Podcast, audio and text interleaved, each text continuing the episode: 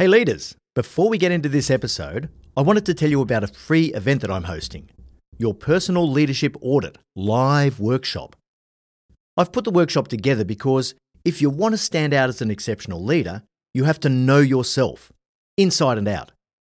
Understanding your strengths and weaknesses is critical, and for that, you need a high degree of self awareness and a commitment to self reflection. Now, if you're committed to unlocking your leadership potential, then working through a self assessment like this is going to help you to quickly identify a path to higher impact. I'll be leading you through a deep dive into the seven imperatives of my no bullshit leadership framework, so that by the end of the session, you'll know exactly what areas you need to develop if you really want to stand out from the crowd. We're only opening up 150 spots, so register now at yourceomentor.com forward slash workshop. That's yourceomentor.com com forward slash workshop. Are you selling a little or a lot? Either way, Shopify helps you do your thing. Shopify is the global commerce platform that helps you sell at every stage of your business. From the launch your online shop stage to the first real life store stage, all the way to the did we just hit a million orders stage. Shopify is there to help you grow. It helps you turn browsers into buyers with the internet's best converting checkout. In fact, 36% better on average compared to other leading commerce platforms. And now you can sell more with less effort thanks to Shopify Magic, your AI powered all star. Most of the business owners who listen to No Bullshit Leadership want to go large. What's so cool about Shopify is that no matter how big you want to grow, it gives you everything you need to take control and take your business to the next level. Sign up for a $1 per month trial period at shopify.com slash leadership, all lowercase. Go to shopify.com slash leadership now to grow your business, no matter what stage you're in. Shopify.com slash leadership. Hey leaders, Em here. We're finalising Marty's 2024 speaking calendar and he still has a few opportunities available. Now, you've experienced the impact that Marty has on the podcast, but that's only a tiny fraction of the impact that he has when he delivers an in person keynote presentation.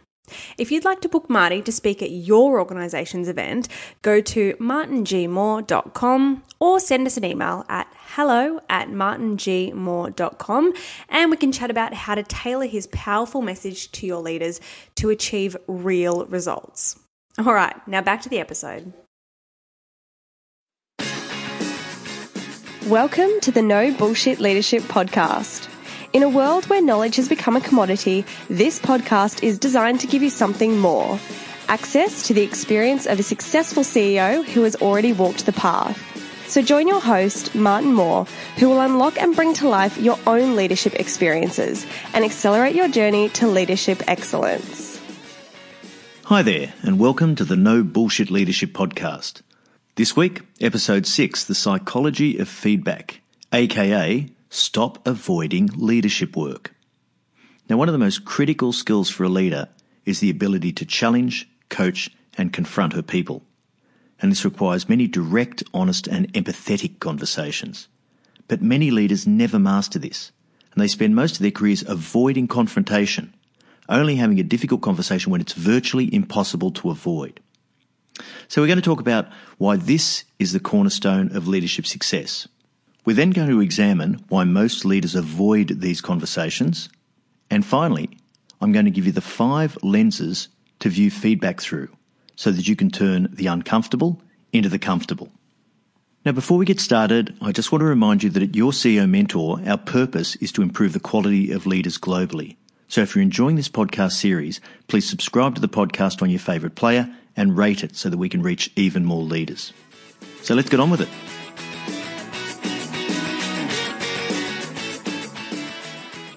One of the best non executive directors that I've had the pleasure of working with is a mining industry chief executive by the name of John Pegler. In describing people's fundamental expectations in their jobs, John put it best by saying this When your people turn up to work each day, they want to know three things from their leader. Number one, what are your expectations of me? Number two, how am I going against those expectations? And number three, what does my future hold? How would this be possible if you, as a leader, aren't completely comfortable with giving your people the accurate and timely feedback they need under any circumstances? Conflict aversion consumes many leaders in the one on one situation, and this is a career killer. So if you haven't been to our website, www.yourceomentor.com, go there and pick up the Five Career Killers Guide. Many senior leaders have difficulty simply holding a respectful, robust, honest conversation. Now, there are many cultural and social reasons why this is the case, and everyone struggles with it. The challenge is to get over it. Me personally, I was as bad as any of you could possibly have been, but fortunately, I was more dysfunctional than most of you. Now, let me explain this. When I had my first feedback conversation with another individual, I was terrible. I sucked so much it would be hard to imagine anyone else sucking more than I did. But because I'm a little dysfunctional, I walked out of that meeting and I said to myself, that was pretty bad. Rather than thinking that I should avoid those situations and shy away from them, I realised that that was a thing that I had to improve if I was ever going to be a decent leader. So I looked for opportunities to put myself back in that situation as soon as I could. Repetition and quality practice improves you, and that's what I set out to do. Now, for me, this worked pretty well. Very, very quickly, I increased both my skill and my will to have these conversations. And for many, many years, I've been completely comfortable in any situation with any individual, no matter how tough the conversation gets. Now, I'm going to be pretty blunt here. If you have any aspirations of being a great leader, this is the price of admission. So you have to ask yourself whether your commitment to being a great leader is strong enough to overcome the fear or discomfort you might feel in these one on one situations. And you need to know there are no shortcuts to take and there are no workarounds you can make. You're either going to decide to do this or you're not. It's that simple.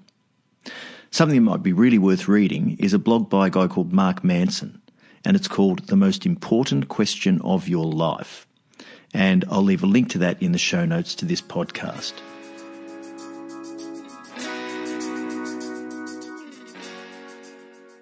So let's talk about why most leaders avoid these conversations. In my experience, it's much more about a lack of will than it is a lack of skill.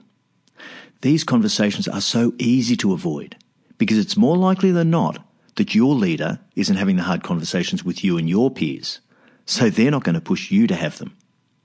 And I know what's going through your head because it goes through all of our heads. You need to know that you're no different from anyone else. We all face the same set of fears and doubts. So let's see if these ring a bell with you. Has this ever gone through your mind? What if this conversation escalates into conflict? Or the notion that I shouldn't criticise, as I don't want to be negative or potentially demotivate my people. How about this? I don't really have enough evidence or examples to pull someone up on their performance. Or perhaps, what if they disagree with my assessment of the situation and I find myself not being able to justify my view over theirs? How about this one? What if I haven't set them up for success? Maybe it's my fault as a leader that I haven't given them enough support. Or, an even better one, maybe I'm asking too much of them. Am I too demanding as a boss? Now, here's a couple of classic delusions that we put ourselves under.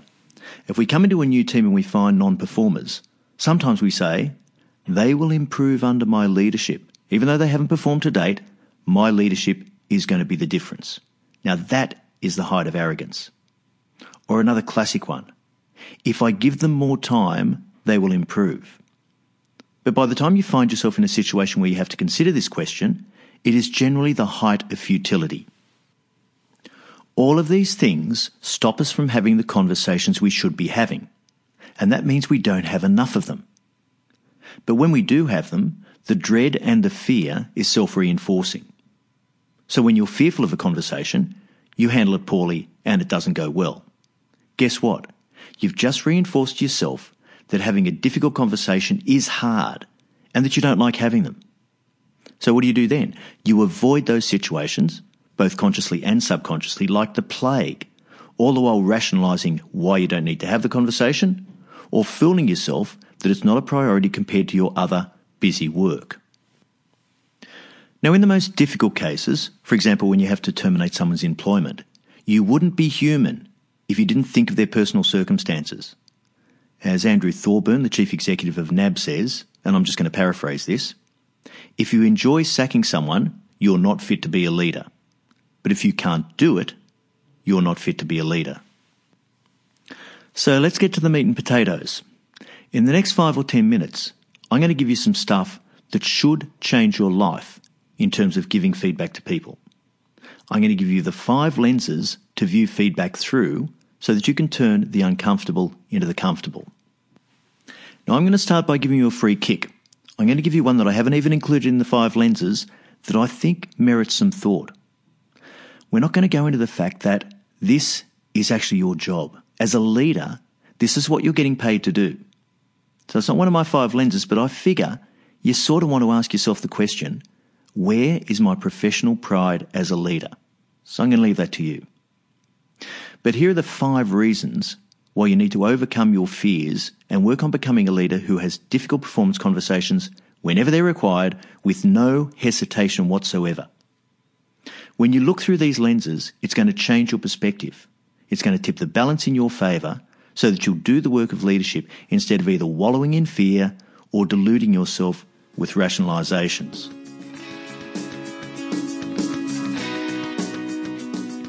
The first lens is that you have a duty of care to your people. So when I say duty of care, what do I actually mean? Well, probably the best way to describe this is when you think about safety in an industrial business like mining or construction or manufacturing. Line managers need to be able to command the respect of their teams and hold them to account, not just for following rules and procedures, but for ensuring their behaviours are appropriate for the risks at hand. Now, this is impossible unless you, and the leaders below you are all comfortable with challenging, coaching, and confronting. If you have leaders below you and you don't address performance issues in those leaders, you're placing all of your people in harm's way. So you have to set an expectation that the leaders need to work diligently with their people to keep them safe. They need both the skill and the will that we talk about here. You absolutely have to have an up or out mentality when people's safety is at stake and the leaders aren't competent to manage that safety. How would you feel if someone was seriously injured because you didn't do your job to ensure that they had competent leadership? I've said to more than one senior operational leader in my time, if there's a serious incident in that business, I will never forgive you and I will never forgive myself because we knew that that leader wasn't a competent safety leader and we left them in place and we didn't performance manage them. But even if we step back from that and we look at the less extreme example of a white collar business, it's still the fact that everyone deserves competent leadership. It's a right, it's not a privilege. And if you choose not to exercise your duty of care, you have no business putting your hand up as a leader. So looking through the duty of care lens first of all, will that help you overcome your fear of holding difficult conversations and move you into action? Lens number two, you can't get results from a subpar team. Now, the job of a leader is to build a high performing team that delivers results. I dedicate an earlier podcast episode to building high performing teams because I think it is just so important. It's the best thing for an organisation, it's best for your people, and it's best for you if you have any aspirations of becoming a great leader. But it's impossible to build a high performing team unless you can challenge, coach, and confront your people to bring out their best. Now, that's all I'm going to say about this, but if you want to get more information about building a high performing team, go back and check out episode two of this podcast series. But let me ask the question looking through the high performing team lens, would this push you to have the conversations that you don't want to have?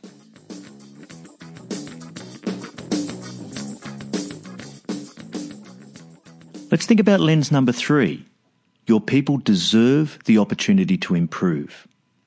Now, I can't count the number of people during my career that I've given feedback to about an obvious issue with either their performance or their behaviour, and they have never heard it before. And I'm talking about people who are 40, 50, even 60 years of age. A succession of leaders in their history has simply left them unchecked, either because they're setting a very low bar as the standard, or more likely because that's easier than having a difficult conversation with difficult feedback. Now, if you're one of those leaders who's let them go and hasn't given them the feedback, there's no other way to say this. You are robbing your people of the opportunity to improve. And this compounds over time. So imagine telling a 50 year old who has never had a straight conversation about their performance about an obvious derailer that you've observed. It may be the reason that their career hasn't flourished and they haven't been able to reach their potential. But sadly, after years of lax leadership, people are reluctant to believe what they're being told. Now, I figure this is because apart from anything else, they would have to face up to the fact that they either didn't know or chose not to do anything about an obvious issue. So, what's going through their heads? My last eight bosses told me I was doing fine, and now you tell me I'm not. It's not me, it's you. So, would you commit to overcoming your fear of difficult conversations if you look through the lens of not robbing people of the opportunity to improve? Lens number four everyone knows the strong and weak performers. Not managing their performance marks you as a weak leader, and good people leave your organisation. One of the things that constantly amazes me is that leaders think that other people can't see performance problems in the people around them. It's just ridiculous. It's Emperor's New Clothes stuff. Everyone knows. Now, if you as a leader don't deal with poor performers, you kill the culture of your team. Your good people get demotivated when they don't see poor performers being dealt with, and they start to underperform themselves until, of course, they become dissatisfied with themselves and decide to leave. And there's an old axiom that says people join an organisation, but they leave a leader. So if you were to look through the lens of everyone else knows, would you commit to overcoming your fear of having difficult feedback conversations?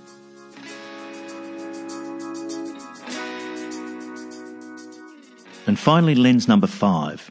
If worst comes to worst, and you need to let someone go, you need to be super confident that you've done everything in your power to have helped them.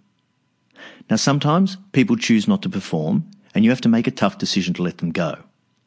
But even if it's not a clear termination for performance reasons, even in other circumstances, so for example, a company is forced to undertake a round of redundancies, people's performance always comes into the selection process.